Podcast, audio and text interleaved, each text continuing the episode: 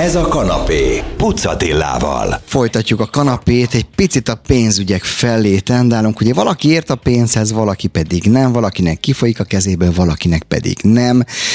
Én, én szerintem valahol kettő között vagyok, én nem mondom azt, hogy nagyon értek a pénzhez, ezért is örülök, hogy most, akivel beszélgetek, Csatos Erika, pénzügyi mentor.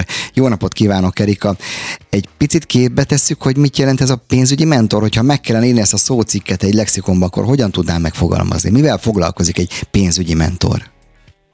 Szép jó napot kívánok Attila, és szeretettel köszöntöm a hallgatókat is. Én pedagógusként végeztem annak idején, én nyelvtanár voltam, és most is azt mondom, hogy igazából ugyanolyan pedagógus vagyok, vagy ugyanolyan tanár vagyok, mint amikor középiskolásokat tanítottam, csak itt most a, a felnőtteket próbálom abba az irányba terelgetni, hogy vegyék kezükbe a pénzügyeiket, ne csak költsék, hanem kezdjenek el gazdálkodni a bevételeikkel. Tehát gyakorlatilag arról szól a dolog, hogy, hogy nem véletlenül hívják egyébként az irodánkat államjövő tanácsadó irodának, mert mi hiszük, hogy mindenki megérdemli és el is érheti a saját álomjövőjét, a céljait, abban az esetben, ha megfogalmazza és tesz is érte. Tehát amikor mi leülünk valakivel, vagy én leülök valakivel beszélgetni, akkor ennek a beszélgetésnek az a célja, hogy felderítjük azt, hogy eddig milyen pénzügyi kalandokon van túl az ügyféljelöltünk, aztán megfogalmazzuk, hogy mit szeretne elérni a jövőben, milyen pénzügyi szokásai voltak eddig, amik nem biztos, hogy célra vezetőek voltak, mit kellene, mint kellene változtatni, és utána időszakonként felül is vizsgáljuk, hogy jó úton járnak-e az ügyfelek. Ezek lehetnek rövid távú célok, akár éven belüliek, uh-huh. de olyan hosszú távú is, mint például, hogy a, a nyugdíjas éveinkkel életünk leghosszabb szabadsága, ne pedig a csirkefarhát projekt induljon el. Tehát igazából mi magyarok mennyire szorulunk rá erre? Van egy ilyen, létezik egy általános kérdés, hogy ugye nyilván eh, más a pénzügyi kultúrája egy német nyugdíjasnak, aki annak idején a nyugat-német országban, még a falomás lett időről beszélek, ott dolgozott és eh, ott, eh, ott nőtt fel. Mennyire kell velünk törődni magyarokkal? Mi az ön tapasztalata? Én 23 éve dolgozom pénzügyi mentorként, tehát nagyon sok családnak az életébe láttam bele, de éppen most olvastam egy felmérést, 25 ezer magyar felnőttet kérdeztek meg arról, hogy milyen, milyen tartalékokkal rendelkeznek, és sajnos nincs 500 ezer forintos tartaléka egy magyar családnak, tehát a megkérdezettek 50%-ának uh-huh. 500 ezer forint alatt volt megtakarítása. És hogyha ilyen szempontból nézzük azt, hogy mennyire vagyunk tudatosak a pénzügyek terén, tehát ez gyakorlatilag azt jelenti, hogy nincs egy hónap biztonsági tartalék egy család mögött. Legyen szó egy betegségről, legyen szó egy balesetről, legyen szó arról, hogy le kell cserélni a téli gumit, nyári gumit, ami szintén egy mondjuk veszélyes lehet abban az esetben, hogyha ezt télen nem tesszük meg, vagy elromlik egy nagyobb háztartási cikkünk, vagy egy, elveszítjük a munkánkat, ami nem azt jelenti, hogy, egy, tehát, hogy ott azért nem egy-két hónapon belül találunk esetleg újat, tehát hogy, hogy ilyen szinten vagyunk kiszolgáltatottak mi magyar családok. Nagyon lejukos a kérdés, hogy egy pénzügyi mentor segítségével mindenféle jövedelmi szinten élő család ki előbb, de ki el tudja érni ezt az elvárt, ezt a minimum félmilliós megtakarítást? Hát ö, inkább úgy, úgy fogalmaznék, hogy mondjuk három, három havi, megtak, három hmm. havi ö, alapszinten lévő Igen. életünket ö, ö, fedő megtakarítás, mert ez gyakorlatilag százalékosan el mindenkinél. Tehát ö, itt gyakorlat nem a, tehát nagyon sokszor van az az a tévhit a pénzügyekkel kapcsolatban, hogy olyan kevés pénzből ö, finanszírozzuk az életünket, hogy azzal nincs, nincs értelme gazdálkodni. Ez pont fordítva van. Egyébként mindenkire ugyanazok azok a szabályok vonatkoznak, és mondjuk ennek az egyik legjobb módszere az, hogy először, félre, először elkülönítjük azokat az összegeket, amiket félre szeretnénk tenni, uh-huh. és a maradékot költjük. És általában egyébként átlagemberként, az átlagcsaládoknál azt tapasztalom, hogy majd ami a hónap végén, az a cél, hogy majd ami a hónap végén megmarad, azt pakoljuk félre, és ez sajnos nem sikerül, mert hogy általában mindig megtaláljuk a helyét az utolsó fillérnek is. Na ebből látszik, hogy a pénzügyek is lehetnek érdekesek, innen folytatjuk Erikával. Zene aztán kalandozunk tovább a pénzügyeinkben. Ez a kanapé, Pucatillával. Folytatjuk Csatos Erikával való beszélgetésünket, aki pénzügyi mentor, témánk pedig a pénzügyeink. Amikor önt felkeresi valaki, teszem azt egy család, egy család, mondjuk egy férj feleség, és segítséget kérnek, akkor mi zajlik zajlik, akkor beszélgetnek. Ugye ön előtt nyilván akkor titok nincs, tehát megtudjuk, hogy ki mennyit keres, hogyan élnek, milyen vásárlási szokásaik vannak. Erről szól az első beszélgetés, vagy teljesen más, mint ahogy én képzelem? Az első beszélgetés az arról szól, hogy egyáltalán hogyan kerültek hozzám, uh-huh. ki az, aki ajánlotta őket, milyen, és mi a, mi a céljuk a velem való találkozással. Tehát a leges legfontosabb az az, hogy milyen célok azok, amiket ők kitűznek maguknak, és megnézzük azt, hogy miért nem sikerült elérni. És igazából ugyanúgy, mint annak idején tanárkoromban, bizony elkezdem ö, dolgoztatni az ügyfeleimet. Ugyanis az első leges legfontosabb dolog, hogy legyünk tisztában a pénzügyi helyzetünkkel. Mennyit keresünk, tehát mik a bevételeink, mik a kiadásaink, vannak-e hiteleink, és milyen megtakarításaink vannak, és azokat hol tartjuk, mert ez mind-mind külön-külön nagyon fontos kérdés. Nagyon sokan a bevételeikkel sincsenek tisztában, de a kiadásaikkal végképp nem. Ugye annak idején egy ilyen tíz évvel ezelőtt én kim voltam New Yorkban, és a Times Square-en vannak azok a hihetetlen nagy reklámfotomoszlopok. És olvastam az egyiket, hogy egy átlagos amerikai család annyi időt sem tölt a, pénz, a havi pénzügyei átvizsgálásával, mint amíg te itt végigolvasod ezt a mondatot a totemosztok tetején. Ez egy ilyen szíve markoló tény, igen. És, és hogyha az amerikai családokra ez jellemző, sajnos azt mondhatom, hogy a magyar családokra is jellemző az, hogy amikor megkapjuk a bankunktól a borítékot, akkor csak nemes egyszerűséggel bedobjuk a kukába. Pedig, hogyha kinyitnánk, vagy esetleg megnézzük a végét, hogy mennyi maradt a számlánkon, pedig, hogyha kinyitnánk és átvizsgálnánk a költéseinket, akkor abban az esetben nagyon nagy felfedezéseket tudnánk tenni, hogy melyek azok a, a forintok, amik úgy gurultak ki, hogy alapvetően nem is kellett volna, hanem csak egy felesleges, mondjuk akár egy impulzus érzelmi vásárlás következtében. Úgyhogy kap, kapnak feladatot tőlem a családok, ki kell tölteni egy havi kiadás listát, amiben föltérképezzük, hogy mik azok az alapvető kiadások, amik föltétlenül szükségesek az életünk fenntartásához, és mik azok, amik teljesen feleslegesen folynak el, ugyanis azokból tudunk majd megtakarításokat képezni. Aztán még egy nagyon fontos dolog, hogy megnézzük, hogy ha van megtakarítás, az hol van, uh-huh. mert sajnos a magyarok megtakarítása még mindig lekötetlenül folyószámlában, párnacipában, vagy befőttes üvegben van. Most ezt így próbálok sarkítani, de ez de mit jelent? Ez azt jelenti, hogy ha 1 millió forintunk volt tavaly januárban, az most, azon most csak 800 ezer forintnyi terméket tudunk megvásárolni. Igen, de hogyha az 1 millió És forint valahol ilyen... máshol lett volna, Hm, akkor talán így akkor van, lehet, hogy... így van, akkor így van. Tehát, hogy amire nincs feltétlenül szükségünk, azt ne a bankszámlánkon lekötetlenül, ne otthon tartsuk, hanem igenis nézzük meg, hogy milyen helyeken tudjuk dolgoztatni. Ha már nagyon sokat dolgoztunk a pénzért, akkor, akkor, tegyük, akkor engedjük meg magunknak, hogy a pénzünk is dolgozzon értünk, vagy legalábbis ne veszítsen az értékéből. Elég érdekes lehet egy-egy ilyen, hogy ön ül velük szemben, ugye, mondja a tényeket, és akkor, akkor szembesíti saját ö, tényeikkel az embereket, hogy úristen, ti így éltek, hogy akkor milyen reakciók jöhetnek tőlük. Ez, ez, ez egy érdekes dolog lehet. Gondolom, látod egy-két meglepő már, dolgot.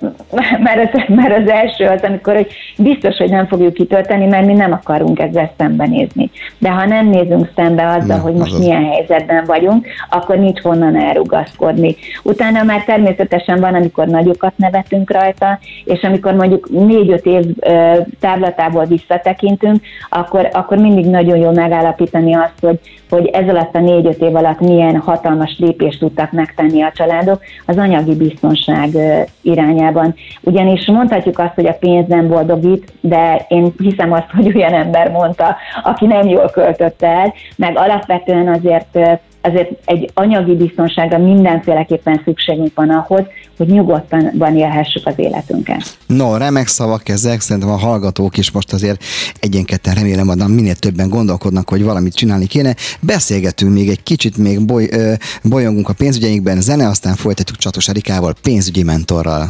Ez a kanapé, Pucatillával. Folytatjuk a kanapét, még mindig a pénzügyek, azok a fránya pénzügyek az, el, az előző két szegmensben, hát én is magamban néztem, mondtam is Erikának, hogy átmentem hallgatóba, mert legyünk őszinték azért, hát nekem is azért van mit rendbe tenni, úgyhogy figyel, figyelek tovább. Ugye ez a dolog, amiről mi beszélünk, ez igazából a rendszerváltozás után jött be, mert addig nem nagyon lehetett. Tehát ugye most, most van az a generáció, én 70-es vagyok, 53 éves leszek még kimondani, a sok te jóisten, de hogy, de hogy én, én, én nagyon ilyen, ilyen last minutes vagyok, utolsó órába vagyok, nem? Hogyha akár a nyugdíjra kell gondolnom, akár valamire, tehát most még azért úgy, úgy oda tudok figyelni, még, még, még be tud csúszani valami jó dolog is, hogyha tudatos vagyok, ugye? Remélem. Igen, a pénzügyekkel kapcsolatban nagyon sokszor gondoljuk azt, hogy a kamatokról, meg a hozamokról, hozamokban van a lényeg, pedig igazából ez csak a jéghegy csúcsa. Igazából arról szól a dolog, hogy vannak-e terveink, és foglalkozunk-e, gazdálkodunk-e a pénzünkkel,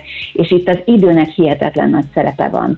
Tehát eh, ön most 53 éves, hogyha azt nézzük, hogy Magyarországon most 65 év a nyugdíjkorhatár, akkor 12 éve van arra, hogy megteremtsen egy olyan tartalékot, ami ki fogja egészíteni a társadalombiztosítási nyugdíját olyan szintre, hogy, hogy úgy, úgy normális szinten minőségi életet élhessen időskorában is.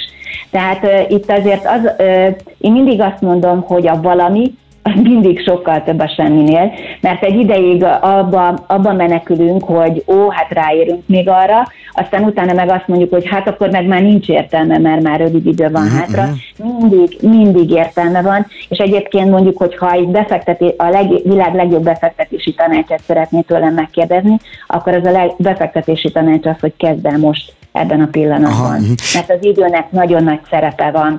Ugyanis, hogyha valaki megéri a 65 éves korát, akkor egyébként még legalább 17-18 évre számít nyugdíjas korában, tehát ennek az időszaknak a tartalékát, vagyis egy részét kell, kell megteremteni. Egyébként, amikor nyugdíjtervezést készítünk, mert az a cél a családnál, hogy, hogy megfelelő nyugdíj, tehát hogy olyan, olyan életet engedhessenek meg maguknak nyugdíjas korukba is, amikor már lesz idejük például nyaralni, menni, meg kikapcsolódni, amilyet aktív korukban megengedtek, akkor például megtervezzük azt, hogy hogyan fog az kinézni, mekkora összegre van szükség nyugdíjas korban, megnézzük azt, hogy nagyságrendileg mekkora összegre lehet számítani a társadalom biztosításból, ha valakinek van, megmaradt a magányugdíjpénztár, akkor abból, ha van önkéntes nyugdíjpénztár, akkor abból, és a, ha van hiány, már pedig 90%-ban lesz hiány, akkor ennek a, ezt a hiányt próbáljuk majd bepótolni arra, abba az időszakban,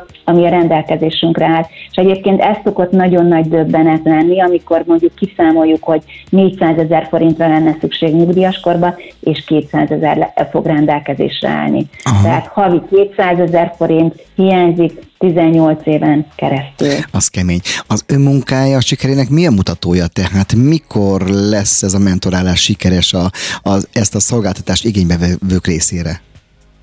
Hát természetesen abban az esetben, ha elérik az ügyfeleim a céljaikat. De akkor ez egy hosszú távú kapcsolat akkor, nem? Ez egy hosszú távú mentorálás. Igen, ez, ez így van, ez így van. Tehát, hogy, hogy én mindig azt mondom, hogy amikor le, legelőször leülünk egymással beszélgetni, ennek a beszélgetésnek az a célja, hogy körülbelül fél óra, 40 perc alatt el fogjuk dönteni, hogy hosszú távon együttműködünk-e egymással. Önök is eldönthetik, hogy szeretnének-e velem, és én is el fogom dönteni, hogy, hogy szeretnék-e önökkel együttműködni. Ja. Mert hogy innentől kezdve ez legalább egy 5-10 éves történet, vagy akár hosszabb ideig. Tehát nekem már vannak olyan, vannak olyan családok, akikkel 99-ben kezdtünk el együttműködni, és ez már több mint 20 éves, 23 éves kapcsolat. Itt már láttam azt, hogy gyerekek egyetemre mentek, és a megtakarításokból havonta tudják fizetni a szülők az albérletet. Láttam nyugdíjasok, láttam olyanokat, hogy ügyfeleim, akik annak idején 50 évesek voltak, azok most már nyugdíjasok, és ami még nagyon fontos dolog az én munkámban, az is beletartozik, hogy az élet váratlan helyzeteire is készüljünk föl, legyen szó egy betegségről, legyen szó egy balesetről, legyen szó egy halálesetről, hogy ezekben az esetekben is egy olyan támogatást tudunk nyújtani, ezt pedig a biztosításokon keresztül, ami mondjuk az érzelmi fájdalmat nem tudja pótolni, de legalább anyagilag tud támogatást nyújtani erre az esetre. És sajnos havonta több esetben kell olyan támogatást is nyújtanunk, amikor felhív az ügyfelünk, hogy beteg lett, és mi azt tudjuk mondani, hogy ennyi és ennyi millió forintot fog fizetni a biztosításra. Uh-huh, uh-huh. Ami egyrésztről nehéz, mert hiszen nehéz helyzetbe kerül az ügyfél, de másrésztről pedig van benne egy felemelő érzés is, hogy mi legalábbis valós segítséget tudunk nyújtani. Érdekes, és nem csak azért mondom, mert ez egy szófordulat, ez érdekes és nagyon érdekes dolgok ezek. Folytatjuk a következőben, majd a zene után a nőnek lenni jó konferencia is szóba jön. Köszönöm szépen, nem menjünk sehova a zene, aztán folytatjuk. Ez a kanapé, Pucatillával. Folytatjuk Csatos Erikával, hát aki eddig hallgatta, az lehet, hogy most sokan zenék alatt így egy kicsit magukban néztek, vagy összenéztek, hogy mi vajon rendben vagyunk anyagilag, oda kell figyelni, úgyhogy ha már ezt elértük, akkor az, az pestésen mondva tök jó. No, de Erika foglalkozik még mással is, ugye nőnek lenni jó konferencia. Van egy olyan rész, ami kimondottan a hölgyek pénzügyeivel foglalkozik. Miért kell a hölgyek pénzügyeivel külön foglalkozni? Van egy olyan mondat, hogy az időskori szegénységnek női arca van. Na ami azt jelenti, hogy sokkal több a szegény idős emberek között a nő, mint a férfi. Én 2013-ban Filadelfiában ültem ki egy pénzügyi konferencián, ahol számos előadást hallottam arról, hogy a nők milyen hihetetlen előre, milyen hihetetlen módon elérték azt, hogy a politikai életben, a gazdasági életben, a társadalmi életben már jelentős szerepet játszanak, de valahogy a pénzügyek terén ugyanolyan patriarchális viszonyok működnek, mint száz évvel ezelőtt. Uh-huh, amikor mondjuk száz évvel ezelőtt a fejünk fölött döntött mindenki. És ebből adódóan jellemzően mondjuk, hogyha a cégvezetők, akkor a cégükkel kapcsolatban ö, ö, nagyon jó pénzügyi terveik vannak, de a személyes pénzügyeikkel kapcsolatban pedig nem. Gondoskodnak mindenkiről, csak önmagukról nem, és ennek a következménye az, hogy bizony nagyon nehéz élethelyzetekben, nagyon nehéz anyagi helyzetben találhatják magukat. És akkor én el, eldöntöttem ott Filadelfiában 2013-ban, hogy én a nőket kiemelten szeretném támogatni abban, hogy a pénz hiánya miatt soha ne kerüljenek méltatlan helyzetbe. Mondjuk, hogy mikor vállalhatnak gyereket, mikor mehetnek vissza a munkavilágába, hogy maradhassanak otthon egy, akár két évig, akár három évig a gyerekük mellett, hogyha rosszul érzik magukat a munkahelyükön, akkor válthassanak, vagy hogyha mondjuk egy toxikus párkapcsolatban élnek, akkor kiléphessenek belőle, de még számtalan élethelyzet van. És most már elmondhatom egyébként, hogy az új ügyfeleim 70%-a az nő hiszen ilyen irányban kommunikálunk az államjövő felületén, például a Facebookon vagy az Instagramon, mert hogy a nők még kifejezettebben, külön, tehát úgy azt szoktam mondani, hogy különleges női pénzügyi programokra van szükség, nehogy hamarabb elfogjon a pénz, mint az élet. Ki volna egy-egy mentor, ugye ezt látom, hogy az egész család beszélt ebbe, ugye? Ön mögül két... Ez egy családi, igen, ez családi, családi vállal, azt látom, hogy hány, hány van, egy, van, egy, van egy létszám határ, megint a lyukos a kérdés, amennyi mentoráltal elbírnak önök. Hogy azt például meg kérdezni, hogy önnek hány mentorátja van? Mi körülbelül 800 ö, ügyféllel dolgozunk együtt, ebben vannak családok, és vannak vállalkozások is. Jellemzően egyébként a KKV szektorban ö, dolgozunk, ö, és nem véletlen az, hogy egy céget építettünk föl, az államjövő tanácsadó irodában heten dolgozunk, vannak, akik értékesítéssel foglalkoznak, vannak, akik ügyféltámogatással foglalkoznak, pont abból adódóan, hogy amit ígérünk, azt szolgáltatni is tudjuk a, az önmunkájának. Mi az öröme igazából? Látni a sikert, látni azt, hogy valakit rávezetett a helyes útra, mert ugye lehet elégedett ügyfél véleményeket is olvasni, jókat írtak önökről, tehát ez azért jó dolog, nem, hogy segíteni igen, én nagyon-nagyon fontosnak tartom, hogy értéket teremthetünk azoknak a családoknak az életében, akikkel kapcsolatban vagyunk. És ez természetesen az anyagiakon keresztül, de alapvetően mondjuk az a, az a hihetetlen nyugalom, amikor a pénzügyi stressz megszűnik, és látni azt, amikor elérik az ügyfeleink a céljaikat, akkor azt mondjuk, hogy, hogy ezért már érdemes volt fölkelni, hiszen, hiszen mi valóban ott állunk mellettük akkor is, amikor jó dolgok történnek, és akkor is, amikor baj van, és, és hathatós segítséget tudunk adni. Na, kedves hallgat, én imádok, én imádok egyébként leülni, beszélgetni az emberekkel.